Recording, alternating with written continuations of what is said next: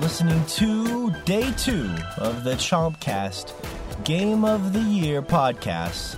Uh, this is the show where we're going to count down our top five games of the year. This is the grand finale of all grand finales. Now, if you missed day one, uh, for some reason, if you found this podcast first, make sure you go back in your feed and check out day one of our Game of the Year podcast. It was uh, exciting, it was contentious at times, interesting, uh, and fascinating to see how those picks shaked out. So don't miss day one. Um, it's it's vital to the whole story, as they would say. Um, but yeah, so today is day two. It's going to be a lot of fun. We're going to count down our top five games of the year. And uh, what I'm going to do actually for the crew is I'm going to introduce each of you as we sort of segue into your personal uh, fifth choice uh, for game of the year. So we'll kind of go round robin here, and I'll introduce you, and then you'll be able to give me your uh, number five choice for uh, best game of the year. So it's going to be a lot of fun. Um, this is it, the moment that we have all been waiting for. All right, so uh, let's start off. I'm going to throw it to Josh first. Um, Joshua Fowler is here from Michigan. Um, the uh, the rustler of Jimmy's, as they say, the Jimmy Rustler. Um, last episode, uh, if you listened, um, me, me and Josh are going to call a truce this episode because uh, last episode, Josh got my Jimmy's rustling so fast, my the, the, the molecules in my vo- body were just vibrating, and I almost spontaneously combusted. Um, I, I, that can happen, right? I have that effect. It was it was just like yeah, spontaneous combustion. But now it's back. Everything's calmed down. We're calling Yeah. a truce for today. Yeah, Everything's seems like a waste. I put so many talent points into that skill, but uh, yeah, Well, that that yeah, that's always a bummer. You Mm-hmm. go all the way down that skill tree, and it's just you know not getting you the desired result that you were hoping for. yeah. You're you're filling in your character and y- profession. It's one of the blank ones, and you fill in Jimmy mm. Rustler. Just Jim- all right. Jimmy, Jimmy Maybe maybe we'll use it in 2019. yeah. Mm-hmm. yeah, yeah. Yeah. I mean, it, yeah. Those custom classes are getting a lot more support in recent, recent. They're getting quite elaborate, huh? Yeah. Yeah. So That's what I should have done during the last part when it got real Pardon me while I burst into the flames. Um, anyways, uh, little incubus for you guys. So, Josh, uh, what? Let's let's kick it off here for you. What is your choice for your fifth favorite game of 2018? Uh, I've told Shay this earlier, but like my top seven are all so close together that I've been having a really tough time with this one this year. There's so many good games came out this year, but uh, cuts had to be made, and uh, at the end of the year, um, five had to be the missing. Okay, the missing, Macfield and The the, Island the of Memories. the sweary joint. hmm Which was eh, something I was not really expecting to like going into it, just kind of with my history of a lot of his other games. Um, but I feel like he kind of finally found a way to make his quirkiness work. Um, yeah, and it was just really, really an affecting game going through that. That also had one of my favorite.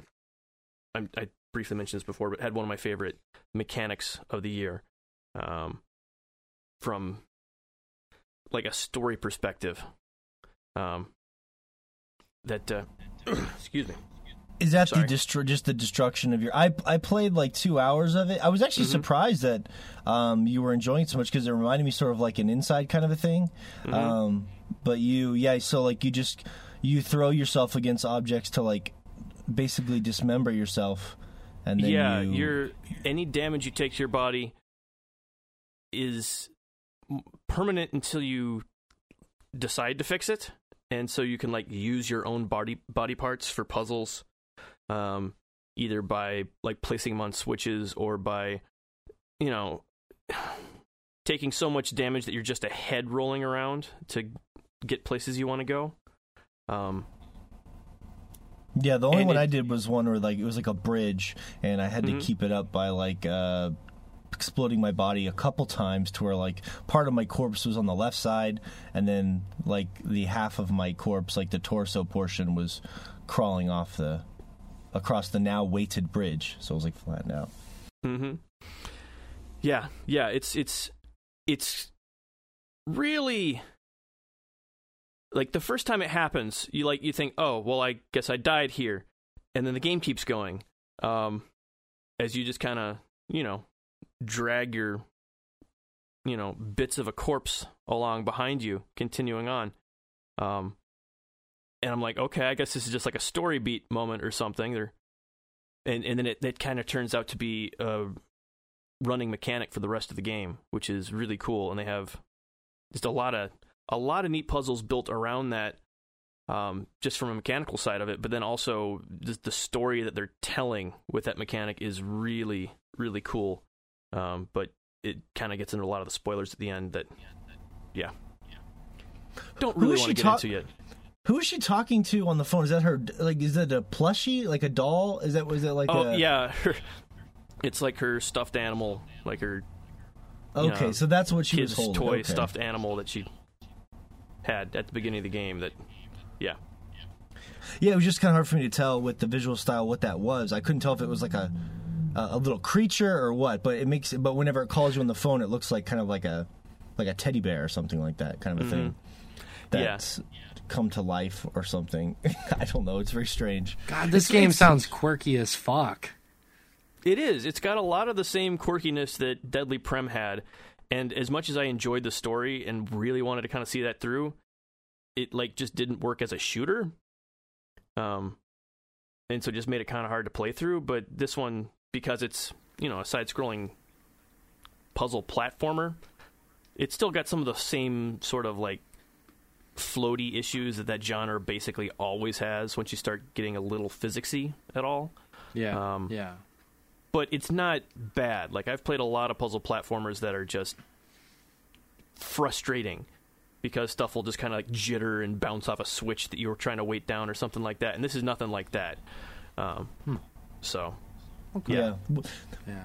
Uh, okay, cool. I, I have some questions I can ask you about that uh, later on when we organize the group list for whatever reason. But um, uh, I- I guess it just sort of I. It's weird because that game is kind of I don't think too many people are aware of it. We almost missed it. I mean, that's kind of a late Yeah. addition for you. I know you just played it like a like a week and a half ago. yeah, I or played it like halfway through December. Um, just because yeah, it came out right when everything big was coming out. Like you know, that whole you know Spider-Man and Red Dead 2 and also a bunch of other really good indie games were coming out at that point as well. Um, and so yeah, I just got buried. Like that was right around the same time Crosscode came out. Um, so yeah, I had my plate full and then almost completely missed it. But yeah, just the story in that game is so affecting that it's just it's really really stuck with me. Interesting. Okay. All right. Number five, the missing. Wait, what's the subtitle for that? It's got a weird Oh, it's name. it's ridiculous. Yeah, it's of course it's the missing J.J. Macfield and the Island of Memories. okay. But yeah, There you go. everyone's That's just going to call it the missing because yeah, that's just yeah. The missing, yeah, I think yeah, just call it the missing Mm-hmm. for all of our sakes. Um, that's a weird one. Okay, number five, the missing. Uh, that segs wi- segs that segs that segs ways. That me. seg some way. Ooh, seg some way. Let's seg some way. Um, that segues me to. Uh, Do a you man- seg the way? I seg the way to a man that uh, needs no introduction. Um, the Filipino Johnny Depp from Texas. We call him Fish. Uh, Fish, I mean, last year I know you really caused a fracas last year. I just want to say the word fracas. It was Did full you? of fracas. What the fuck is a fracas? It's Well, fracasful. it's it's a fracas whenever Morgan's fracas? doing it. Is it fracas? Fracas? Fracas? Fracas. Oh fracas? I think you say fracas. It's not too well. I like to say Uh, a you know- fracas. And you Just never say- say the fracas? Just fracas. I think It's a you should just say ruckus. No, no, no. You didn't cause a ruckus though. A ruck. Uh, it was a fracas. Okay. What's the difference? the Uh, fuck is I- the difference between a fracas and a ruckus? One Morgan can pronounce perfectly, the other one. and he chose the one he cannot. I'm trying to look up the official um, definition for fracas. Oh, here, we, here we go. Once Um, again, defending his name and but it, in it says no result for fracas. pronunciation. So Oh, you guys made up that fucking I, word. right I guess it's made up. I get. God damn it! I know it's a You made up thing. that fracas word. Um, son of a bitch. Oh well. What, how Well, are you? that's- How are you trying to find this? I'm curious to know.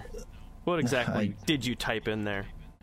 Uh, fracas. F R A U C U S. Is that Oh, sound well, that would be that would be your issue. Try F R A C R A A S. C A S. Yes. Exactly. C A S. Oh yeah, yeah, that sounds right. Fracas. Okay, all right. So fracas fish is a uh, noisy disturbance or quarrel. Mm.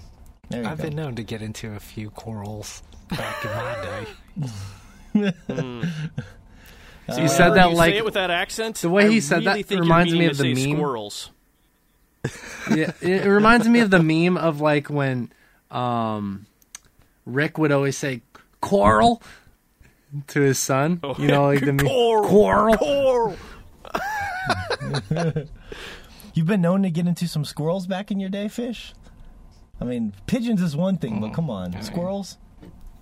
it's the next evolutionary step. Uh, they're harder to catch. Um, Goes all right, from number- flying rats number- to fuzzy rats. We all know where this is flying It's all the going. same. Those flying squirrels are adorable. Um, all right, number five, fish. The most controversial and polarizing best five list you'll find on the internet, right here on the here. Chompcast. That's right. Um, speaking of squirrels, our next game actually features a rodent in it. Um, oh. Yeah. Called Moss. One of the best VR Oh. games that I've ever played in my entire life, even though I haven't played that many. It was definitely an experience worth having. I just want to put that in the back of the box. disclaimer. One, Yeah, yeah, I had to add that. one of the best VR games you'll ever play. Haven't really played that many of them though. Uh, anyway, I'm sorry. I mean, I've played, you know, Resident Evil 7, and as much as I enjoyed that first two hour or hour or so of that game, it's Too don't know. scary for you. Too scary. Too scary. Yeah. you, you know me, I'm just not one to head into a haunted house and, you know, get my bearings straight and know what to do in those situations. Usually I just end up dead, Hmm. mutilated on the Hmm. floor. Hmm. We did play the bunch on the demo disc. We I do, so. Anyways, you've played a handful of games, the demo disc, and a bunch of other random Mhm. stuff that I've Yeah. shoved Yeah. into your on your face. Yeah. Right, right. Yeah.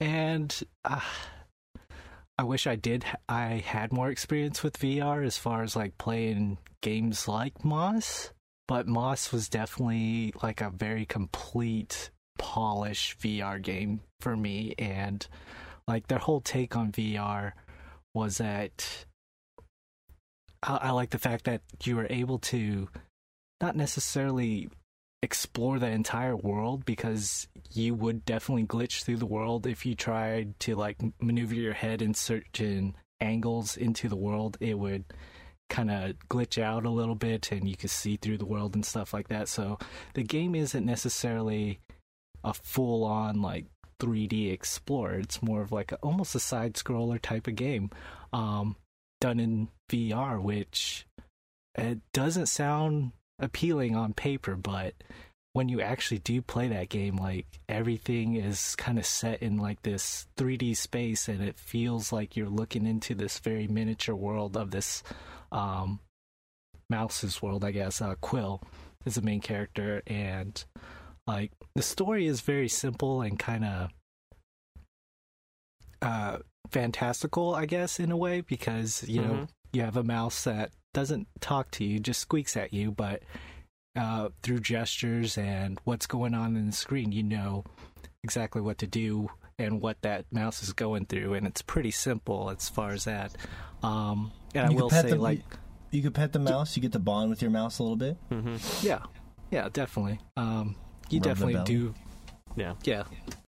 Quill. Quill is But- just so charming in that game. Between the Mm-hmm. scale that we talked about before and the animations, which are some of the best from the year for that mouse, are they're just it just feels alive. Quill just it feels yeah.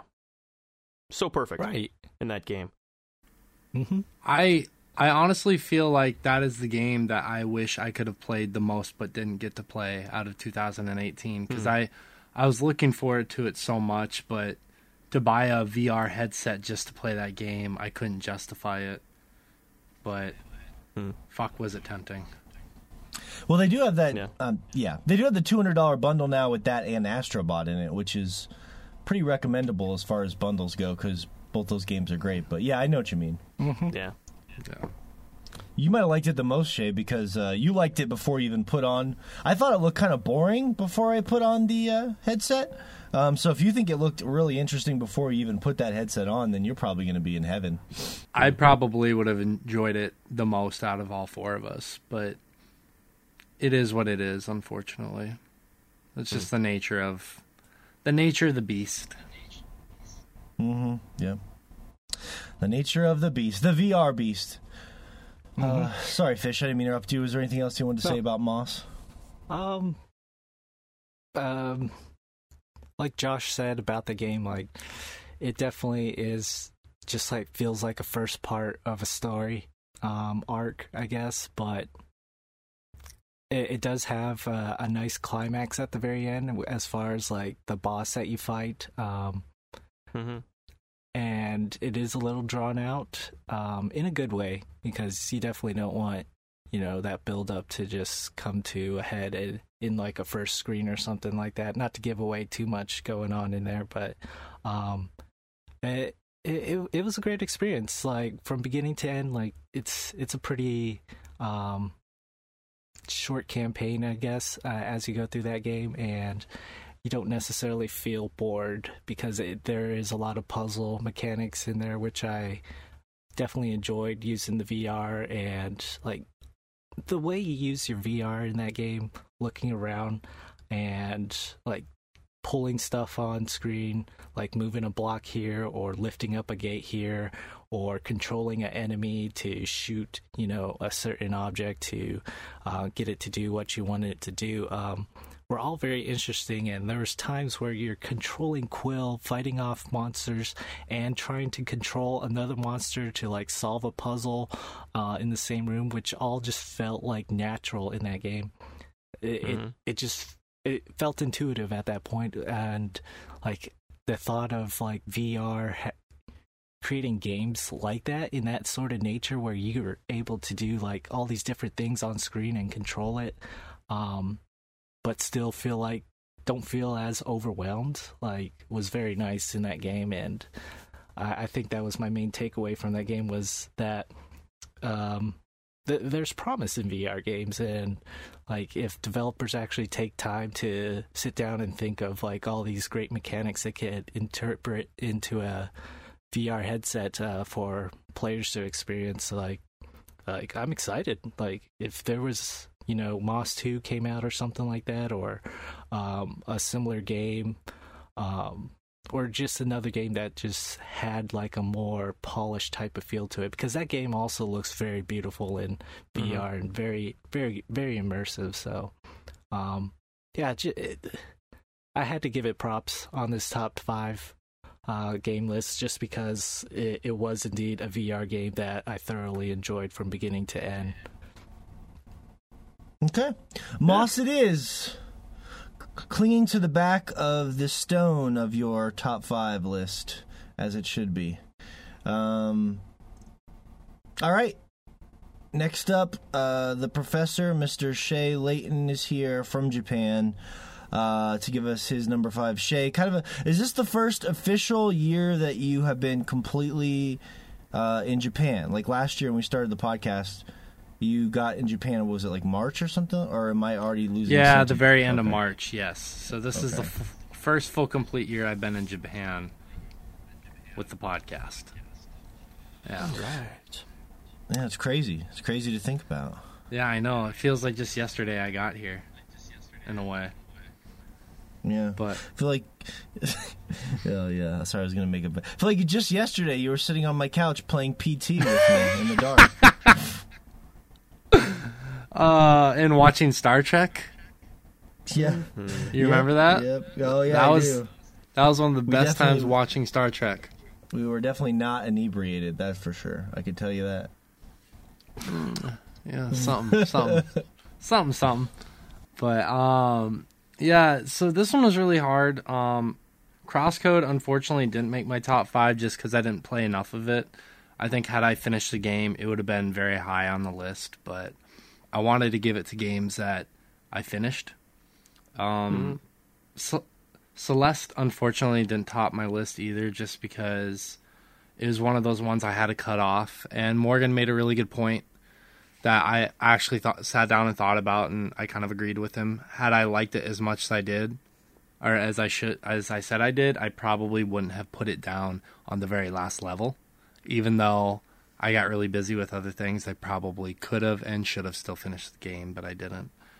So my number five actually went to my memory of us. Um, one because I finished the game. That's not the reason. Uh, These disclaimers between you and Fish. Best I know, VR title. No, I played really- a couple. yeah, My memory. I of played Us. one or two. I finished it. Yeah, that's it. That's why number five. All right. No, um, honestly, because I mean, the art direction in this game was my favorite art direction of this year, by far. Um, as Morgan and I had kind of a conversation about this off screen, or off air, I guess, rather. That I feel like, like, the sound of that, though. yeah, off off screen. No, the the art direction to me was essential to the game. Had the art direction not been as good as it was, the game wouldn't have been near as interesting. The the art direction furthered the narrative um, in a way that made it even more interesting. Speaking on the narrative, it, I think it was a very interesting point of view that was told about Yeah. a very treaded on subject. World War II has been done to death, but to hear about it from the perspective of the Polish or what Poland went through during that time, I think is something that, as Americans at least, we're not very well aware of. And I think it was an interesting way the narrative was presented to tell a very, very dark story. Um, as we talked about in the in the previous podcast when we discussed the game, it is a tiny bit ham-fisted in that like some of some of the themes are very like just in your face type of thing, but to me Yeah. that was never really cumbersome whatsoever. I know some other people it was. Yeah. For me, it was not really cumbersome. For me, it was a very cute, cute way, and sometimes very, very difficult way to tell a story um, that, even though it's been told to me a million times from different perspectives, still somehow felt fresh. So, at the end of the day, I, I mean, I love this game. It it does it doesn't top my list because I met the developer, but that was that was an added bonus. Um, it doesn't top my list because Patrick Stewart was a narrator, but I fucking love that fact. It it just it was it was a really to me it was a really good game. It was a game that I'm surprised didn't get the accolades I feel it deserved, but nonetheless, it is what it is. And for me, it number five is a really good spot for it. I've, you probably wouldn't even have heard of it had you not ran into that guy at Tokyo Game Show. I I, I can Right. almost guarantee you probably would have never even found that game. You know, Right, and that's and that's the thing. Like, I don't know if it was just like poor advertisement or or it got overshadowed, what the case may be, but I just yeah, I feel like not enough people really heard about this game, and Yeah. unfortunately, it's a game that people are going to go back to eventually and be like, "Oh man, I really I, I miss this game." Like, hmm and I I think that like the people that did hear about it like gave it fairly mixed reviews, which doesn't help at all either. So I don't know. I I felt like it was a great game um, for an indie developer, and I definitely am happy it it has a place on my list at least, on someone's list, if anything. hmm Yeah, I kind of, I, I definitely would have missed it if you hadn't told us about it. But it was a game I really enjoyed this year as well. I kind of like like you were mentioning with the art style. It is really cool because it's a Polish perspective, but also of a child that lived through it. Um, you know, kind of relating his experience to another child, current day. So it's kind of a child's perspective telling the story to another child, which is Yeah. really cool. And it's got kind of a, you know, black and white storybook sort of aesthetic to it, which is really cool. And I almost think it could be one of the reasons it gets overlooked a little bit. Um, because the whole uh, child's perspective or, you know, kind of telling World War II for a child is such a difficult concept that people have a really hard time with it. I was I was getting a lot of Life is Beautiful sort of vibes from it, um, which is a movie that gets panned constantly for making light of World War II and the atrocities there. Yeah. um, because it's about you know this dad trying to make a concentration camp not you know just absolutely horrible for his kid the whole time. And it has it has some tone issues with the way they actually present that and so it ends up feeling like it's actually making light of it instead of like you know trying to show you the struggle of this dad and put in this awful position um, and I think a lot of people just kind of see that and go, "Oh no, it's it's it's this again." Um, so I, I think it can kind of be a hard sell for a lot of people, but I, they did they did a great job with this. I, That's the, an- the one Good. Oh, I was just gonna say the one thing that I because I was reading a lot of reviews about it. I'm reading one right now, actually, just kind of see, just out, just out of curiosity to see maybe why it was received the way it did, which was kind of like solid seven sort of a thing.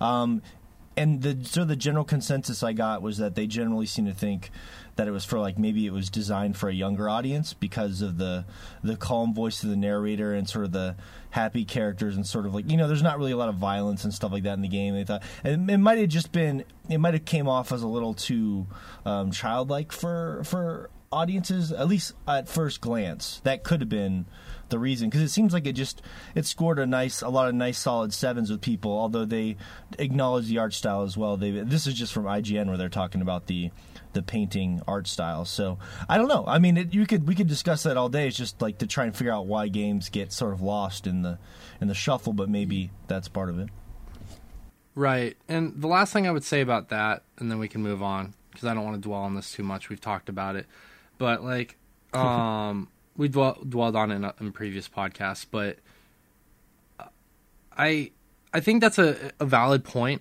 but I don't, I don't agree with that. Like, I'm, I'm not saying I don't agree with Josh. I just don't agree with that mentality that it's for a younger audience, just because of the fact that like we don't like this World War II's been s- told in so many different harrowing ways. Like I'm gonna pronounce his name wrong because I always do, and I always forget how to pronounce his name. Eli Eli or Eli Wiesel, um, his book Night was like a really good way to look at it from a child's perspective, and to look at the actual atrocities of what happened. You look at there have been so many movies, so many games that show the atrocities of World War II. I think it's okay to depict it now, um, and not necessarily a way making light of what happened, but to try and not necessarily soften the blow, just give a different spin on it. Um, like to me, it still depicts the the terribleness of what World War II was. Like Josh and I both talked about there are some sequences in there that almost make you, you know, make you feel ill because of what the children are f- essentially forced to do by some of the the World War II German soldiers or the uh, um, the the Axis power soldiers. Um, it's it's affecting, and it doesn't need to be overly over the top, gruesome or disgusting or perturbing. They they manage to capture mm-hmm. that while still keeping that almost childlike charm to it. So I if that's the mentality of why it didn't get a higher score, I couldn't I couldn't disagree more. But it is what it is. It's it's on my list. I'm happy with that. So Yeah. Yeah. I can leave it at Just that. just theorizing. I don't know. Just Yeah. theorizing for the sake Yeah. of it. No, absolutely, absolutely. Mm-hmm. Not it's not not nothing against you, Morgan, or you, Josh. Just I'm saying to anyone who feels that way. Yeah, no, I'm, I wasn't. Yeah, I like even my comparison to Life is Beautiful is not even a bad one. Like I actually like that movie a lot more than, like I said, most people just think it's awful, and I really don't. I think it was Yeah, just sh- it was it was trying to do something. It was trying to show something, and it didn't do its job as well as it should have. Is kind of where it fell short. Whereas a lot of people just Sure. felt like it was just a horrible concept from the beginning and like oh no there's no way to do this well the, of course it's, it's of course it's horrible instead of eh, there's just a few tone issues here and there um Sure, sure. I can So that's I can kinda- agree with that. yeah i feel like it's more just That's the fair. baggage that it brings to the game if if anything else Hey, Yeah. hey, I've uh, I've made a living out of liking things that people think are awful. All right, so you don't have to you don't have to tell me twice. Um. Okay. Cool. Uh, my memory of us number five. uh. Sorry, I just got a message from my wife. She's taking my kids going getting on the school bus for the first time. Um, I am, and so she was just sending me. A, she was mad at me because I left Taco Bell in her car, and so it's a long story. i'd be mad at you too I I worked really late. and I had to grab Taco Bell. honey, for breakfast. I left it out there for you. oh god anyways um yeah so the way i decided to do this the, um i of course am uh, morgan general mountain time here in montana. And the, so some of these i'm just going to seem like i'm going through faster. It's just because there's some that i want to talk about more later and i think the best way for me to do that so that i'm not just uh, waxing and waning far too long is to just um, pick my pick my spots. Uh, and fish pretty well covered. Moss which is my number five as well. Uh, very very thoroughly. I would just say it's a game that you need to just put on. Like once you get those goggles on, you're in that world. I wish we I wish I had fought harder for art direction. I think I got a little distracted as a group, but I mean just the the way they convey that world. Like the first time you get in that little village and there's like that cute little mm-hmm. mouse like fishing and everything seems to scale. It's like it's Yeah. like somebody built like a miniature mouse village and i you're think like you could still make a case for it we could we could add that to it add a second one to it retroactively because i do like there were so many cool art directions but yeah. Yeah, yeah, it's just yeah, it's just a it's a very unique looking and they hide you know I don't puzzle games really are not what I come to video video games for like I'm I'm not a big puzzle gamer but they sort of hide it's a puzzle game but it's sort of uh, more digestible for me because it's in this like really uh, revolutionary platform. It's kind of like when you need to give your dog medicine so you stick it in their dog treat um, so they, they eat it. That's kind of what it is. Like you can you can sneak puzzles and games like Inside and stuff like this if you hide it in enough stuff that I like. So yeah, I think Moss is. Um, if someone's thinking about buying VR and they have the money to do it, I think the Moss Astrobot bundle is the way to go. The, the this is the last thing I'll say. The reason I prefer Moss to Astrobot is simply just because they're, Mo- Astrobot is clever and you'll probably get a lot more time out of it. Like you could finish Moss in a couple afternoons, but I feel like just Moss is just a more unique experience. Astrobot is is yeah, it's kind of a Mario style game. It's it's got its own charm and it's a revolution on the the platform. But I've mm-hmm. played 3D platformers before. I've never Yeah. played a game like Moss before, so that's why I give it the nod. Yeah, I I agree. Like as good as Astrobot is, you've played something like it before, but Moss is just it's gonna stick with you. It's really gonna stick with you. Yes, yeah, it really is. It's too bad they botched this the story. It doesn't really matter. The story kind of sucks, but it's just because you read these like you, you read about all these cool characters like this like uh, king riding a giant frog, and you're like, oh, that sounds cool. I want to see that, but it's just like these boring little pages you turn and.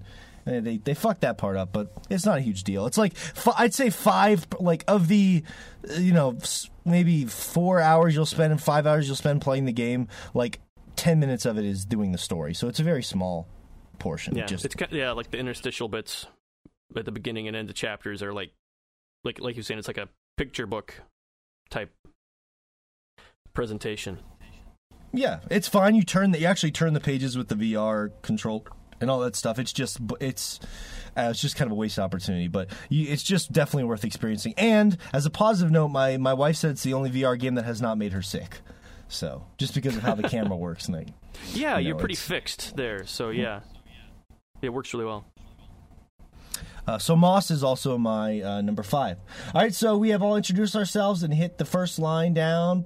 So if I, uh, I'm just going to keep going in the cycle that we have because it seems to make the most sense that way. Uh, Josh, what is your number four game? My number four is, and again, like the ordering on here is so tight. Whatever, like, but at number four, what I had to land on is Into the Breach for being just Ah. one of the best tactics games ever. It really is. It's so good. It's got such tight combat and strategy. It's it's it's amazing. It really is. I I feel like it's it's the bar for strategy games at this point. If like if you want to do a tactics game right, you really need to look at Into the Breach and see how they've approached a lot of the problems that the genre's always had. Uh, Yeah, make it It's- tight. hmm I um I I'm only going to jump in here because it's all it's also my number four. So I figured I'd say that too. Yeah. Uh, yeah, yeah. And into the breach. That game is. I don't even like tactical games. It's the only tactical game I've ever loved. It's the only tactical game I've ever finished. Granted, it's a very short game. You could probably finish it in a couple hours.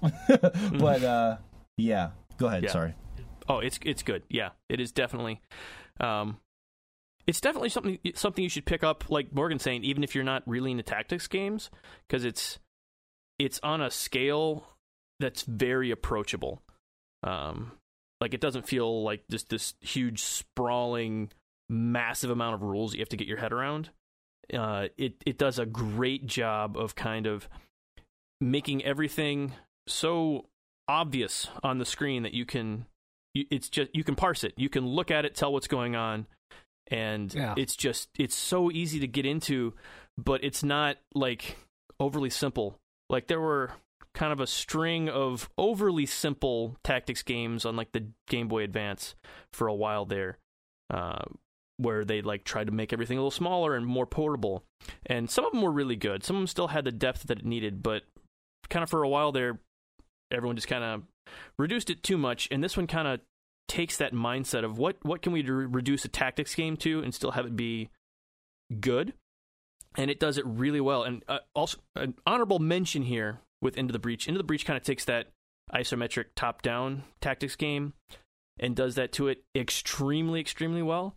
Um, and another interesting game i played this year was uh, bad north which takes that same idea for an rts which is not as successful in its take, but it's still really cool. It's it's like you're controlling just a couple little squads of people in an RTS while you're trying to defend an island. Um, that was it, you can you can play that one on Switch, and I think that one's still worth playing. But you know, just kind of because it does, it it pares it down to an extremely basic level, and it still works. It just it it didn't work anywhere near as well as Into the Breach did. Like that that game is just a masterclass on how to how to make a tactics game at this point. So Yeah, I have to sell people on that game very heavily. Like there's this all the time. I just converted someone recently to that game, and it's just because because the art style is a little bit bland. It doesn't show well. Like if if you look at screenshots, I'm pretty sure that's probably why Fish never got into it. If you look at screenshots of Into the Breach, you're just like, ugh, what the fuck is this? But but when you play it. it's just a completely different experience. Like um, you're you're it's very intimate because you only have a, a squad of three members. Um, you know exactly what everything. The most annoying thing in the world is when you're playing a tactics game and it's like you have a 75 percent chance of hitting this enemy, and you Oh, move yeah. up there and you swing, and it's like oh you missed, and you're like oh that's great. Now I fucked up the whole battle because of some random like they basically alleviate. You get a reset turn option. You can take combats back. There's almost like a random loot element too because you can pick up drop pods that have random pilots and abilities. Like the entire game is very short. It's a roguelike, but it's randomized. So every battle's different, which keeps it exciting at least for a while. So I mean, they basically just took everything I hate about tactics games and just got rid of them. So that's why I love it. Yep. Yeah. It's it's good in that like it shows like less is more, but there's still there's still like a lot to learn in the game if you want. Like if you want to just Yeah. start it up and play it, go from beginning to end, it's a very simplistic game. Um that I mean it requires thought because it's a tactics game, but it doesn't require this high learning curve if you want to just play it right out the gate if you want to use like some of the the other squads you can get, yes, it requires a higher learning curve, but Yeah. it, it's not required to play the game as it is. And so I think it's a really good example of a less is more concept while still giving enough content to allow people who want more out of that game to get more out of that game. So yeah, it Yeah, was it- it- great, great yeah. game. It did, it's crazy it did, how they did it well. Is all I was gonna I- say. It's crazy how they balance it too. Like Shay, like I ca- every time I play that game, I just can't believe how every like for the most part, every squad I've played feels balanced within. I mean, to a degree, because it's randomized, you'll get fucked over on occasion, but they balance that out because you can earn points to spend to buy. So they know you're going to get fucked over every now and then, but they allow you ways to sort of even that out. Uh, right right and i think that's i think that's a really good point because um i've liked tactics games for a long time. Obviously one of my favorite games of all time game series is a tactics game series. Uh and i can't i can't tell you like the amount of times because i've played through those games uh dozens of times. And just Sometimes I'm there collecting all the hidden characters just to collect them, fully well knowing that they're absolute ass and garbage. And there's no hmm. point in collecting them other Yeah. than to be a completionist. And that's kind of like the that's kind of like what you go through in a tactics game, like a typical like a Fire Emblem type game where mm-hmm. you just go and you get these characters and you know some of them are just fucking ass. But you can still use them if you want. It just is much more difficult. It makes the game much harder. Whereas Into the Breach, it feels like you're getting exactly what you need, no more, no less, and just use it and figure it out to the best of your ability. And that's one thing that makes this game work so well, and that's why they take that less is more approach. Yeah. Yeah, Mhm. definitely. I mean, I, I definitely like the fact that you can indeed see all the enemies' attacks because at that point you, you know exactly what they're going to do next turn. You got to prevent them from doing it, and like it, it just set, it makes that goal clear for you at the beginning of each turn of what you have to where you have to position your characters, which enemies you have to take out or push. Um, it's like it's it's it's it's interesting because like you're you're trying to save a city, so you can essentially sacrifice yourself if need be. And on higher difficulties, like there's times where like you're Yeah. you're on a certain turn and you're like, man, there's no way I could survive this turn without at least sacrificing one of my mechs and losing my pilot. And like that that feeling feels great and triumphant, but also bittersweet at that at that point because you Yeah. lose all that experience you've built up with that pilot. Um, and like th- that feeling in that game, like it, it really sinks down into like the core of like a tactics type of game for me at least, where you're you're each move just feels so pivotal and when you do lose like you know exactly where you went wrong or where you went wrong in uh, previous turns where you should have Mhm. maybe taken out a certain Vek at this point or whatever um, but it, it never leaves you feeling like you're cheated which is like the big problem with um, tactics games where you you are mi- indeed missing shots or um, the enemy just moves uh, in a way that you weren't expecting and like totally fucks you over and you're just like well fuck Yeah. Yeah. there's nothing i could or, do there or even like in the Fire Emblem games, they'll put you'll have like eight, ten fucking characters on one corner of the map, and like it takes three turns just to like meet the other enemy in the middle. I'm like, I st- it's just and it's very slow. You have to grab each person and move in the middle. Like the the tactics genre is very stuck in like a weird rut Yeah. of I kind of feel like these last two years have been great for that genre, and I'm hoping people are taking notes between Into the Breach and then last year with uh, Mario Rabbids Kingdom Battle, because that one took the um, uh, the XCOM, you know, combat system. It's essentially XCOM, um, and did a the same thing. Like you start a level and you can see the entire map. You're not having like a bunch of hidden information. Uh, there is accuracy, but it's cover based accuracy that's so obvious that you never feel cheated by it. Like someone's completely out in the open, you will hit them, or they're buying to half cover. It's a coin flip. Like everyone can understand a coin flip. You realize if you decide to take that shot, you've got a 50% chance of missing it, so you don't really feel cheated if you decide to go for that. And then there's full cover. You're not going to hit it, period. So it's it's not you don't you, you never feel like you're cheated in that game as well. And I feel like that's something that tactics games really need to do going forward is is get that whole I mean, there's there there should be room for some randomness, but it should never feel like the reason you won or lost is because of that randomness. Like it, you should you should always feel like you can overcome it. And I think I think games need to get to that point. yep. Best no story of the year, right, Fish? Mm, some would debate you on that Some might. some of them would i'm sure there's people out there there's Mm. probably a fa- there's probably into the breach fanfic out there Uh, I'm not gonna a- search that. That no. I, I'm sure you are right. I mean, for for open my up that page for my episode where I interviewed Justin, I definitely did a little bit of fanfic for these for like the opening of that episode. So I mean, there definitely has to be some fanfic out there, but if it's fan fuck fanfic, I don't want to listen to it or watch it or listen to it or watch it or read it or watch it or listen to it. Well, let's check it out. Into the breach porn. It's taking over Overwatch porn. Um, all right, so it'd into the be- bre- hentai actually Hmm. it would it would be that Beck on octopus subgenre. action. Yeah, I'd rather like to have some claymation into the breach claymation. Man, yeah. that's, that's not a bad idea. Um, It's the million dollar idea of 2019.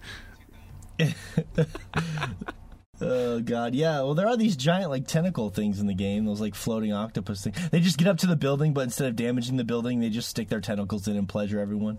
Um, all right, so number four, uh, into the breach for Josh. Uh, number four for a one Filipino Johnny Depp. What's it going to be? far cry 5 What? Are you? Th- you're fucking with me. No, no, that that game was. I don't know if it was because I went into that game with no expectations, um, other than it was an open world. So my expectations for that game was fairly low. And as far as like open world games go, like yeah, I've played you know GTA and everything, but or Fallout and all those games, but. I feel like Far Cry 5 did a good job of creating this um, fictional world within you know kind of a confines of a real world i guess of uh, being located in montana and kind of catching the scenery of that place uh, i think they did a good job of that as far as like uh, the environment and everything and the people you come across and uh, different locales as far as like trailer parks and little towns Ah, trailer parks. My f- my favorite video game location. Uh, it, well, actually, those are kind of generic. Maybe I shouldn't have said that, but um, no, no, no. I uh, the the, the inv- go ahead, go ahead. Sorry. I was I was just thinking of like trailer parks as a whole in video games. I'm like, yeah, that, it's pretty easy to nail what a trailer park is bunch of rectangle. Yeah, we've been able to and- render rectangles for a while. Yeah, so Well, I will say this. I will say this about that because I, I did an environmental storytelling video when I f- first was really into that game and I put it up. That like um, the first trailer park I came across, I found a fishing pole sitting in front of it that I picked up and started using. I didn't even know if I needed to, but it was cool. I walked inside and it was just like sort of seeing the way these people lived. There was like a TV on with like the weird, you know, propaganda broadcasts, and there was all these little touches um, in the house that were interesting, sort of in like sort of a black comedy kind of a way, uh, or like just little things like. Uh, for me, as uh, someone who lives in Montana too, I saw a lot of nice little touches in there. So it is a very detailed game. You will see some of that stuff kind of repeated as you get toward the end of the game. But you know, I I, I put pictures up all the time in that game, and people think it's like they're like, oh my god, this those games are pretty and and they're very detailed. That's one of the things that they, they generally do well. So um, yeah, yeah, and they definitely did. You know, put a lot of detail into like certain locations. Um, like you said, uh, the prepper stashes are all like they all feel very handcrafted little mini experiences for you in that game, uh, which is a nice touch because you're exploring this big map and then you come across these and then it feels like it, it- just feels like the world is opening up to you in a way as you like progress through the story as you you know go through all these different prepper stashes and like i it, it felt like a more manageable like open world game to me. Um even though the map may not seem big um it, you definitely can get lost in that game doing other stuff because there, there is indeed like a lot of different stuff that you can do in that game as far as like completionist type of uh, activities or uh, just getting into random hijinks with the cult members and or liberating outposts that you just happen to stumble upon and stuff like that. Um, it, it for a game for an open world game, like it definitely held my attention more than I thought an open world game could Hmm. for me in 2018 because I thought I was pretty done with that genre as far as like being burnt by Fallout 4 and um, GTA 5. Like both those games, I played maybe the first three or four hours of the games and was just completely done with them because I just felt like I already knew what kind of experience I was going to get out of it. It was just more of what the story was going to give me, and at that point, like the stories didn't really grab me. So, um, you started in, hard for in face area, right? That's where you started first. Yes. You went to the middle area. in, okay. in Fallout, yeah, in Far Cry Five, yeah, yeah, yeah, and and I actually beat that boss, or yeah, that boss in that area, and like, eh, I know Josh makes fun of it, but like that little story meter that he subbed it. Well, The where- story I like meter. I like the way it works in practice. It's just whenever you Yeah. abstract it out to try to actually talk about it, it sounds fucking Right. stupid. Like there's no good way It to does. talk about it. I feel is stupid the just thing. talking about. it, Yeah, Like whenever you're actually Tell playing me it, it works. Like it actually works because you're like Tell me- destabilizing the area. But yeah, it Tell just sounds dumb. There's no meter. there's no intelligent sounding way to talk about a story meter. But yeah, that's exactly where it is. I mean, you you gain a bunch of experience from liberating outposts and helping out um, people who are trying to fight back with the cultists or have been kidnapped by the cultists. Um, hmm uh, like yeah, like as you go through that, like you eventually get rewarded with like just little cinematic uh, videos and uh, a little bit of storytelling, character um, development of the person that um, you're trying to save in that area, um, and of course the the protagonist or the antagonist in the in that area that you're going after, which is the boss essentially, and um, I definitely enjoyed that. It, it was it made it more manageable that you felt like okay, if I want to see a story right now, I can just go ahead and liberate these two outposts, and I'll have enough experience to you know progress through the story. Um, or you know you could just go through the whole area and like slowly but surely like these cinematic it, it gets a little jarring as far as like those cinemas just popping up all of a sudden if you're not actually keeping track of your experience which i could see as like a detriment to that game but for me it it, it wasn't that big of a deal and like Well, it I- you, there's so many different ways you could look at it too. Because like, if you don't like the story, you'll just look at it as something that's breaking up the fun you're having with the game. If you do have the story, Right. like like me and you, then you're fine. Um, and but it's obviously absurd. Like they're just like, come on, let's shoot him with the bliss darts, and then they capture you, and of course you're gonna find a way to escape. I mean, it's obviously ludicrous. Yeah. No one's no one's saying that it's logical. Yeah, but yeah, it, it definitely was fun. Um, as far as like an open world game for me, um, You I you and just Shay had some some pretty fun Twitch memory. I mean, it was tough did. watching watching you guys play. it was tough for me watching that. It was- Yeah, it was. we had fun. It, it almost cracked the list for me of best on or favorite online experience or multiplayer experience, whatever you want to call it, multiplayer moment. I can't remember now. I wish retro like I wish we could do one retroactive award because I totally would uh renege on my my favorite character and change it to the dog in this game. Because by because by and large, and I'm being 100 percent serious, that dog is that dog is the best dog, like pet dog in any game I've ever played. By fucking far. That dog is incredible in that game. Anytime leaving it behind to do something, I felt guilty. The one time that fish ran it over, I felt really guilty. Um, no, he ran over he ran over an enemy dog. I think it wasn't a it wasn't your dog. Yeah, it, it was a stray dog. It wasn't. Yeah. Um, Yeah, well, fuck that of the dog. I lo- as long as it it's wasn't our sad dog. too. It's sad too because that dog, when you rescue him from the pumpkin patch and he's in that cage, like you find out that his owners just got Yeah. fucked up, and you know, Yeah, no, it was it was very well. That part was so well done in the game. Like just the introduction of your first like partner in crime, and it happened to be the best dog in all of video gaming, even better than Dogmeat from the Fallout. goodest. The, the goodest of the good boys. yeah, I was gonna say the goodest boy. Yeah, the goodest good boy. That's right. goodness. Goodest boy of all the goodest boys. Um, okay, well, uh, pleasant surprise there. I hope at some point, even if you don't get a chance to finish it, fish, uh, the, you should at least YouTube the ending or something because the the uh, it's gets it's pretty wild. If you're into it, if you're not into the story, then there's no point, and that's fine. I get that too. I'm just saying, but if you are into it, it gets the final confrontation with uh, the father is, is pretty wild. So, um, it uh, all right, number four for a one Professor Layton. Number four is a game on the sea. You are a seafaring pirate. You are on the shores, on the open water. I can't keep doing that. That's hurting my voice. Uh, sea of Thieves was my number four choice.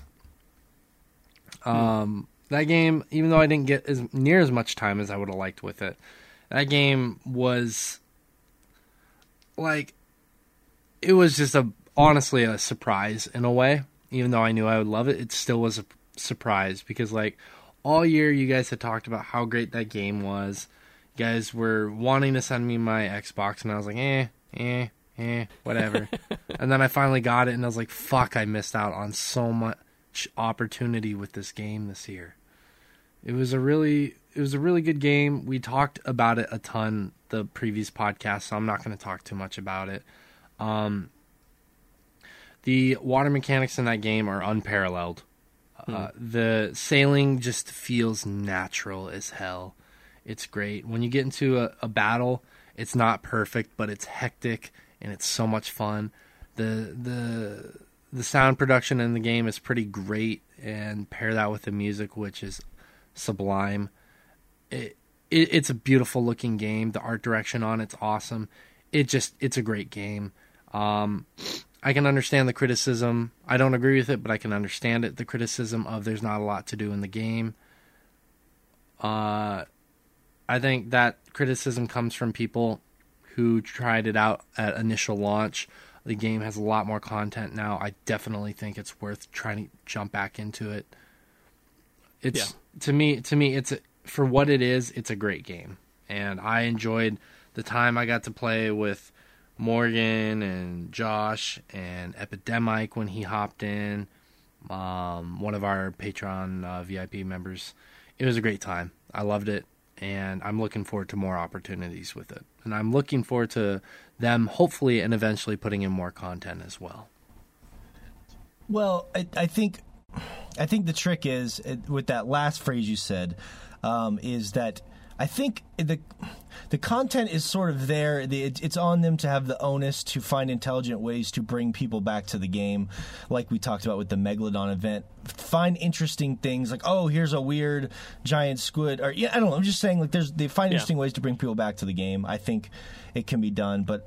I know for you, Shay, you didn't get to play it earlier in the year, and I'm glad you finally did. And I know it's a little bittersweet because, you know, you came to it so late and there's um, but i'm glad that you still i was worried that we'd hype it up and you'd finally play it and you wouldn't have a good time. But i remember that after the first time you played it you were like jonesing to play that game all week. So i'm glad you enjoyed it. I'm, I'm still jonesing, man. I want to play it more.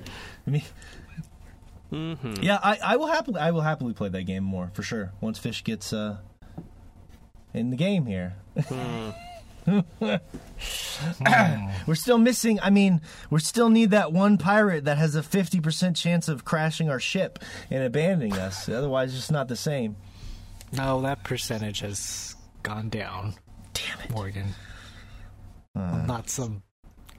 I'm not some lab landlubber what that I used. To, did you almost say lab lo- lad lover I don't know what I was trying to say there. that's okay I'm still trying to wake up here. I know it's early for us. Uh, I'm surprised we're hanging in there. No, fish. I don't like you being good at the game. You're gonna ruin it. You- It's no fun Oh. when you're when you're good. No, I'm just kidding. It'll be fun to bring if maybe a fish gets in there and we're all in the same in the crew and we run into a bunch of people. Like, uh, well, I'm sure we'll talk more about this later. But um, I'm glad you I'm glad you got to enjoy it. So, Mm-hmm. Being the pirate nerd that Shay is. Okay, I'm sure that'll probably come up a little bit later too. So number uh f- shit, I'm sorry, Shay. That's four. That was four. Um, number four for Shay, Sea of Thieves. Um, that he's got to dabble in for a couple weeks there. We had we had some good times, and hopefully many more. I already talked about my number four, which is Into the Breach. Don't need to say anything more about it. I think we'll maybe talk about it a little bit later. And I want to save some time for some other stuff. So number four, Into the Breach. Um, looks like, uh, we'll do, so still got a couple minutes here before we're going to take our short break. Uh, Josh, what is your number three? My number three for 2018 is The Return of the Obra Dinn, which is just one of the best, probably the best detective game ever, and just unique in just just about every way. It's it's really, I think it's really got legs. It's it's going to. I, I think it's probably going to be up there as with something that you know people have to go back and play just as a reference point moving forward for a long time. Uh, yeah, Wait, it's, best it's, detective game ever. Wow, Josh, can I have you ever played The Witcher Three? Can I interest you in a? it's not a detective fa- game, not even a little bit. But he has the Batman detective mode. Mm-hmm. He does. and his name's a girl. No, uh, yeah, the the Robert the o- return of the Obra Dinn is something I think a lot of people are going to miss out on, but they're going to hear about it. Um, Yeah, yeah. It's it's the the story we, we mentioned this before, you know, just just recently. So I'm not gonna go into it too in depth, but between the art style and the story they're telling, and just the mechanics, especially the way the mechanics work, uh, in order to actually make you solve what's going on instead of railroading you into the correct answer, the way so many other detective games do. I mean, for example, the the one we all thought would be the be all end all going into it with uh um LA Noire basically had no actual detective work going on in it. Like it was, you know, multiple choice. Oh, there's the answer. The other three are stupid. It's this one type thing through the entire game. Whereas this one you you actually have to discover everything on your own. uh, which just feels great. Um, I really, I really, really enjoyed my time with this game this year. Well, yeah, like I said, you don't have to feel like you're at the rush yourself. I mean, this is your chance to really say what you want to say about it. Um, I will say that I, the only thing I had issues with was I just was not very good at the game. Um, like I, for example, like I love the, the art direction is really distinctive. Me and my wife have been playing it uh, for a while, and I just like seeing the different uh, events, kind of like walking around mm-hmm. the mysteries. And I just not very like. I don't know. I think it might just be because the art style is like black and white, and a lot of the people on the ship kind of look the same because they're just like ugly plain people. So like we we just have a trouble solving a lot of the um i feel like we have a hundred people on there where like we know how they died but i just have no idea who did it. Um but i, yeah. I so i just it's it's like frustrating for me because i actually really like the game a lot. I'm just not very good at it. Um, yeah there are a few and that's that's one of the things. You'll kind of hit spots where like you'll solve a bunch of things and then feel kind of stuck until you realize, oh, there's a completely different way that I've not even realized that you could use to, you know, identify these people. Um, and you'll find a bunch more using that new, you know, technique. Um, like just completely different source of information you didn't even know you had because on a lot of games, on a lot of games, the actual information you can glean is pretty surface level. Um, but on this, there's just there's so many different ways to go about doing something that a lot of times it doesn't it doesn't seem like you have enough information until you realize that you're just completely overlooking something which is it it feels really good once you actually realize that you know it was there the whole time. You just were looking at it. You, you have to change the way you're looking at something which i think in, in a lot of other games would feel frustrating but since this is spe- specifically a detective game it works um, I mean, it's, it's sort of the everyone's played a a dungeon or something in another game where you get to a puzzle that makes no sense because they're asking you to do something you didn't even know you could do.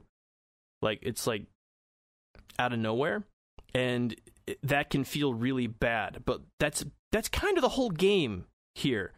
Um, is you've got very very limited like move set as far as you you walk around and look at stuff and then write down who done it. Um, so it's not like you're learning a new mechanic or something. You're just learning a different perspective to have at everything you're looking at, which is it, it, it really really works in this game. It's it'll surprise you too. Like at first you think it's going to be you don't really know what to expect. You're like, oh, there's some murders here. Then you're like, oh, there was a giant squid, and they're like, oh, there's these weird fucking spider crab demon things. Like it, mm-hmm. it definitely like, like there's moments where I was like, holy fuck, like I. Uh, yeah. I think the game would have really resonated with me more stronger if I just wasn't so terrible at it. Did you did you play w- eh, with like a notepad, like a pen and paper or anything like that to write stuff down? I didn't, or, but I think it probably would have sped the process up. Um, yeah, because there's just um, we mentioned this before. Like the the ship manifest has sixty people on it, and so it's just a lot to keep track of. And I think a notepad definitely would help. As uh, probably, yeah, just to keep or, everything yeah. straight. I mean, yeah, the, the game one, itself is kind of a notebook. Like you're writing everything yeah, down in a book, telling you the story, so you you have that as a reference. Um, but since like an an additional pad of paper probably wouldn't hurt at all. Well, there's that one fuzzy picture of everyone on the ship, like just hanging out, that you can always go to to look at their faces. Mm-hmm. Like, I, f- I feel like if I could just have like a printout of that next to me, and I could have just circled. Like, I don't know. It's like that's the, my brain just doesn't work well yeah. in that way. Like, I it's sort of like it almost felt like work, not in a bad way. Like it had been the funnest school project in the history of school projects. It was just like I had trouble um, parsing all that information out. But I didn't want to cheat either. I didn't want to just because you can literally just go online and get the names and plug them in. That's yeah. you could literally. there's not really a good walkthrough. Like I'm kind of stuck here ish.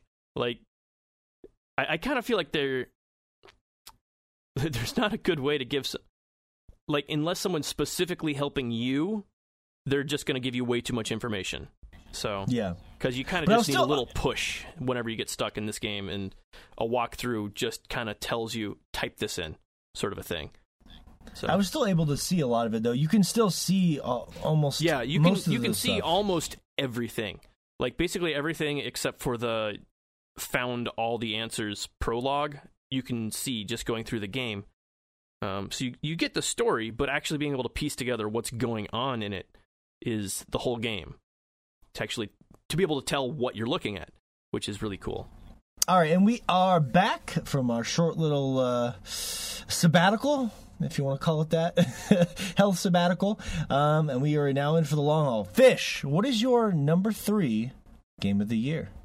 My number three, we've already hit it pretty well, but into the Ooh, breach. That's what she, that's what she said.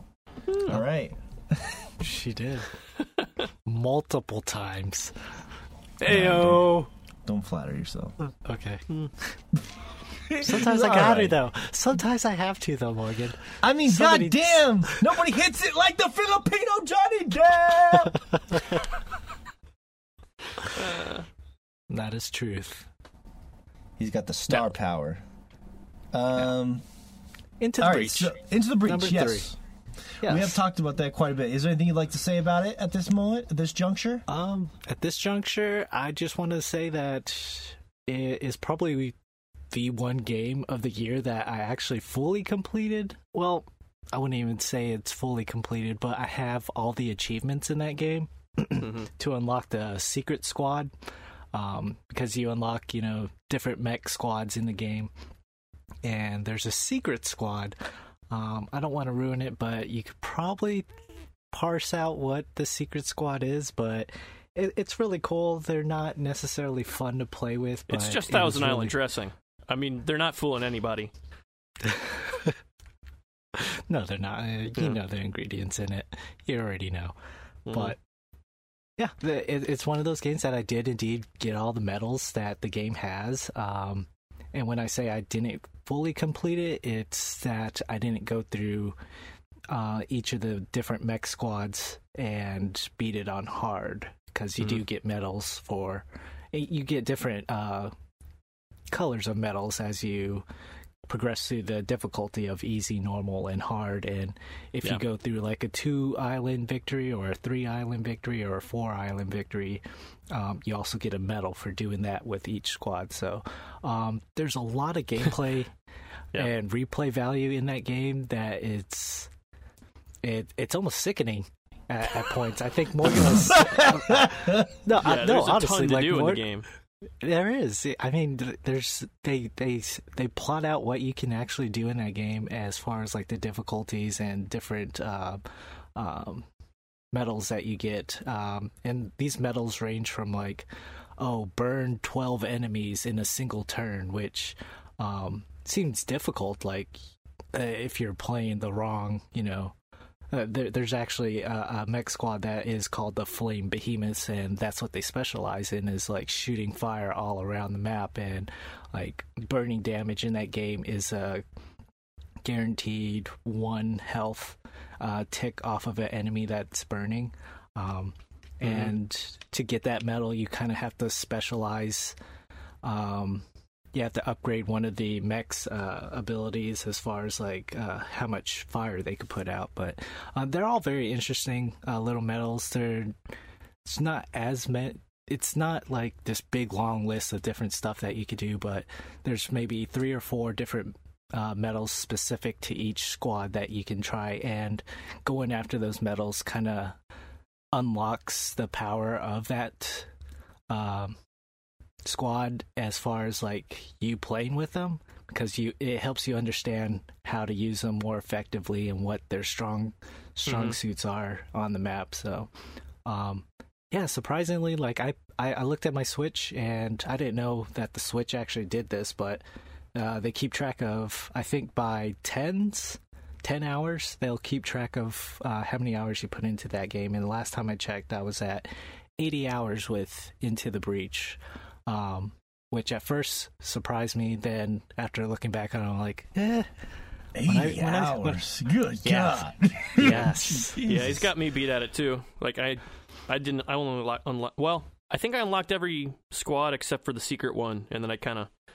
had so much else to play. I moved on, but yeah, Mhm. and that was still like forty hours. Right. Yeah. Yeah. Yeah, and there's there's even secret pilots in that game too. Um, Mhm. I had to look it up, but those eh, it's Secret- very interesting. Secret, secret pilots. Oh. hmm Mhm. Can you imagine how much? Can you imagine how much story the secret pilots have? Oh, they are fucking weird. They they are not of the world, I guess you would say. Some of them are alien Some type might s- pilots.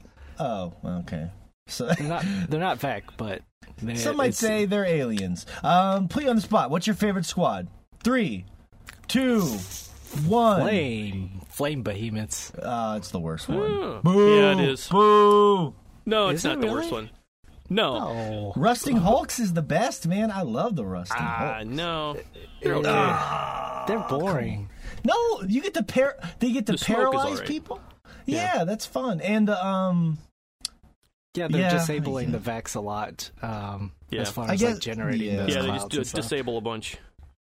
Um, yeah. No, you're both wrong though. It's the um, was it the black Judoka, steel Judoka, Uh, iron? Steel. I don't Steel. steel. Jujutsu. Steel sounded right, and it was Is one it of those the black three. one. Yeah, the black The black squad. mechs. Yeah. Yeah. the ones that, yeah, M- they specialize in moving the enemies around, which yeah. is so much fun to just drag Well- the enemies all over the place and make them just punch each other to death. It's so much fun. Mhm. Well, yeah, they they do specialize in that, but the the flame behemoth, uh, the science, uh, Yeah, the science one letting you one. swap is yes, that that was invaluable and critical as Mhm. far as like pulling an enemy from across the map all the way to your spot into the fire, you know, or out of danger or into Yeah. a position where you could hit it. Yeah, that one Um, mech is like probably the most that that one kind of epitomizes the entire game more than any of the others. Just be able to all you do is move where you want to go and then swap with somebody. But like that alone is Mhm. kind of like that mech. I think kind of really Yeah. shows you what the game is about. Yeah. Okay. Yeah, definitely. Well, we'll we'll probably talk more a little bit about that later when we're organizing the list too. So I'm not going to completely cut you off there. Um, Okay. but uh, yes, into the breach number three. Big Number points three. there. Big points. I thought it was going to be higher for you. Honestly, I predicted wrong. Guess wrong. Oh yeah. Um, so there'll be one semi. Well, I know what it's going to be now. Uh, Shay Layton, the professor from a pa- across the pond. What is your number three? Sorry I have to do this to you, Morgan.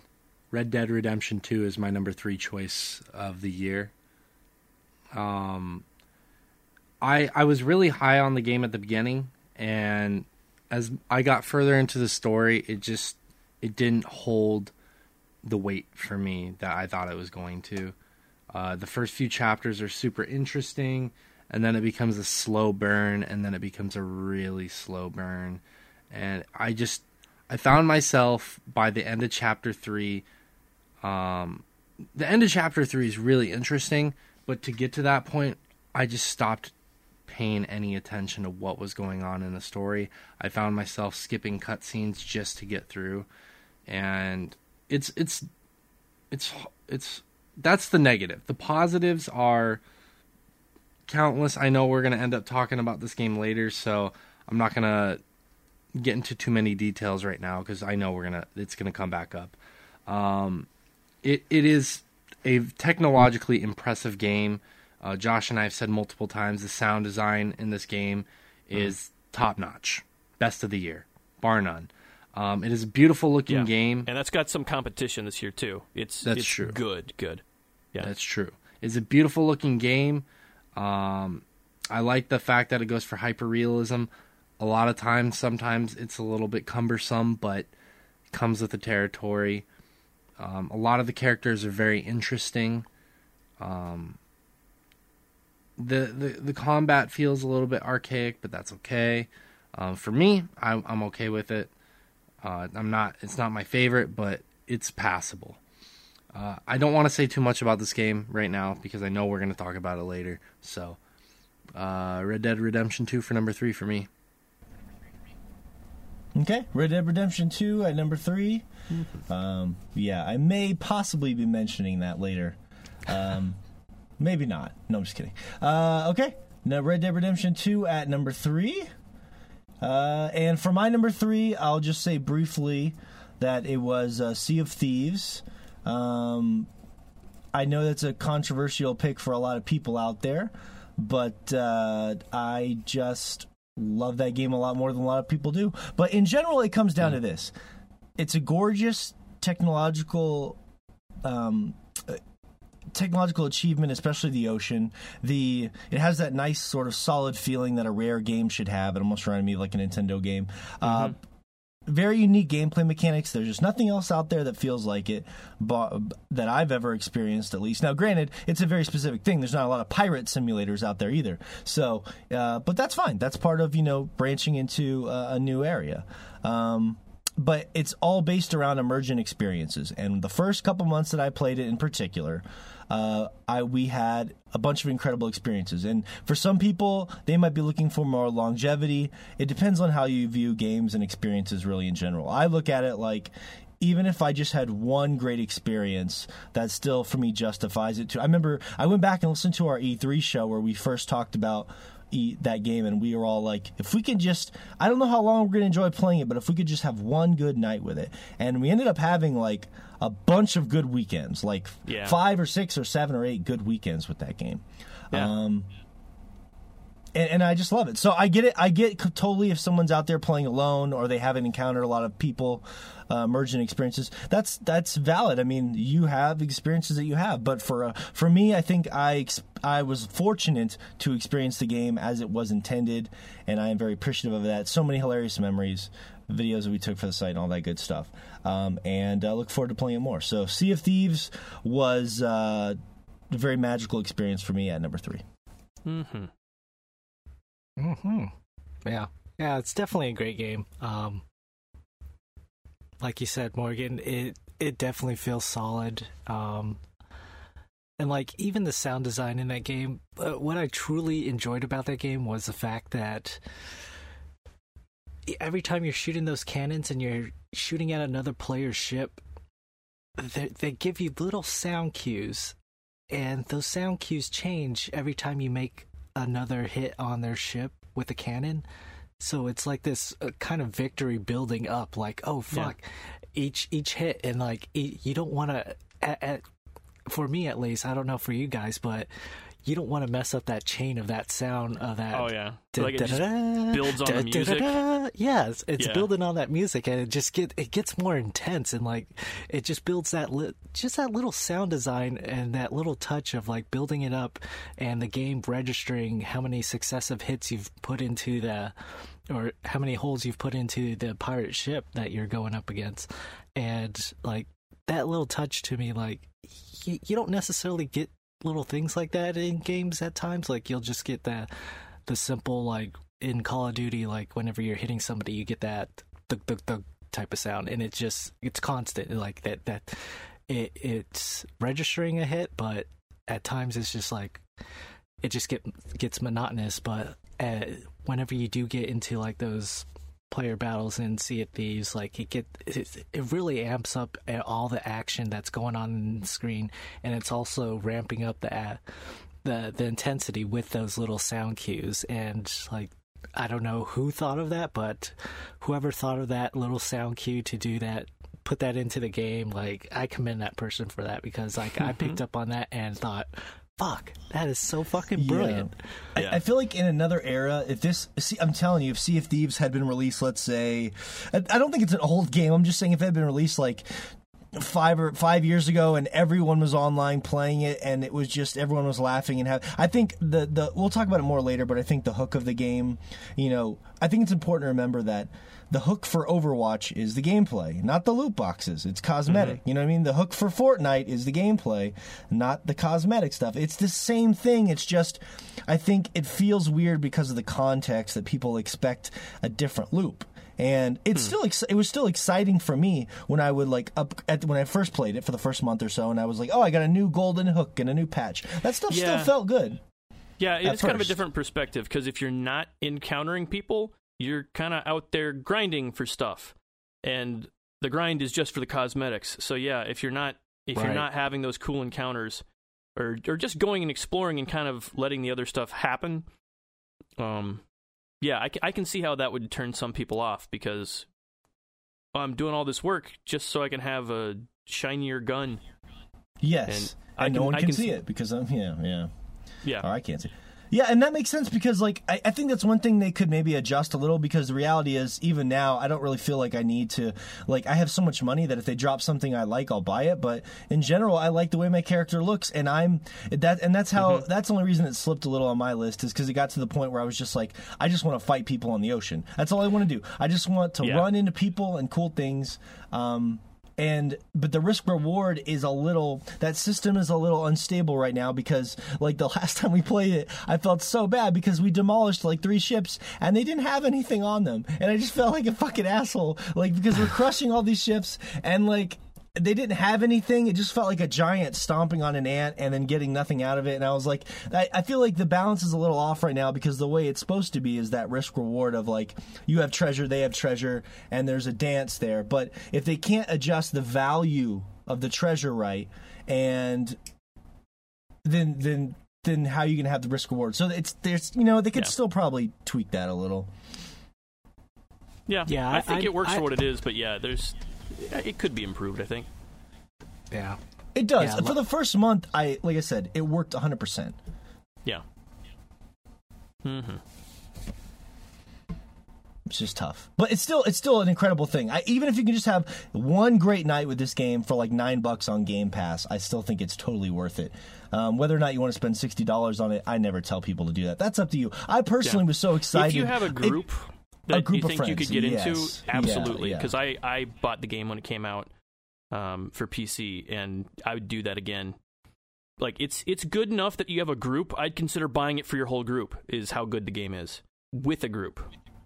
Um, Yeah, if you- but if you if you don't group- know, Game Pass is Yeah. just great to go try it out. So Yeah, agree. I mean, I went and bought it for. I was so excited after playing it the first day with our friend Ryan that um, I was like, "Josh, I'll pay for half of this game Yeah. for you," because I was just like, "We need, we need to get." We need, I need to feel what this game feels like with the full Chompcast crew too, um, and it delivered. So I guess that would have been a bummer if we had gotten on there and it let us down. So, anyways, uh, number three, Sea of Thieves. Uh, all right, so we're getting down to the nitty gritty here. Uh, number two, Josh. all right, my number two for 2018 is Celeste. Ooh, okay.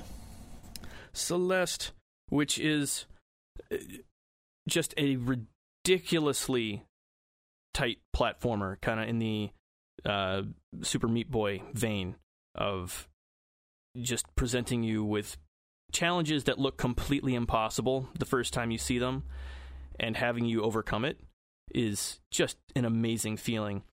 Uh, especially with the story going on in the game, because the whole point of the story in this game is Madeline trying to, you know, go out and challenge herself. She wanted to climb Celeste Mountain.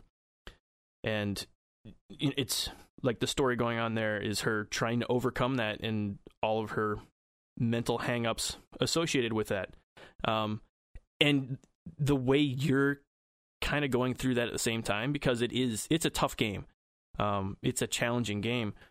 It, going going through that at the same time, it just works. Um, just from a gameplay and then a narrative level. And then on top of that, you're listening to just amazing music throughout. It's it's just great, great. It's I I really I can't recommend Celeste enough if it looks at all interesting to you. If you like like challenging games, so You know what they call it, Josh? You know what they call this genre? Splatformer. okay.